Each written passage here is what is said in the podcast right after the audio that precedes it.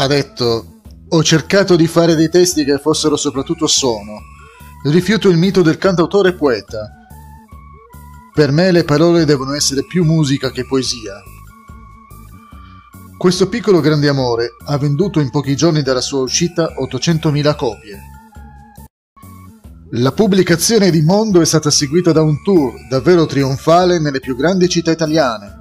Il Mondo Tour, con stupefacenti effetti e un mega schermo posto dietro il palco per proiezioni in diretta e registrate.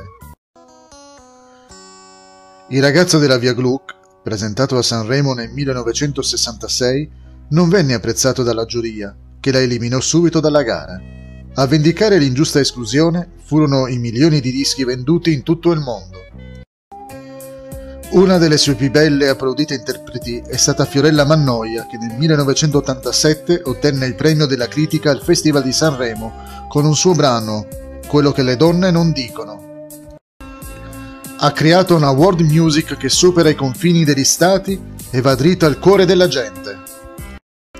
Artista eclettico e vocalist delle mille possibilità, ha spaziato dal moduli folk e rock blues a un hard pop e a un funk molto moderni ed estremamente piacevoli.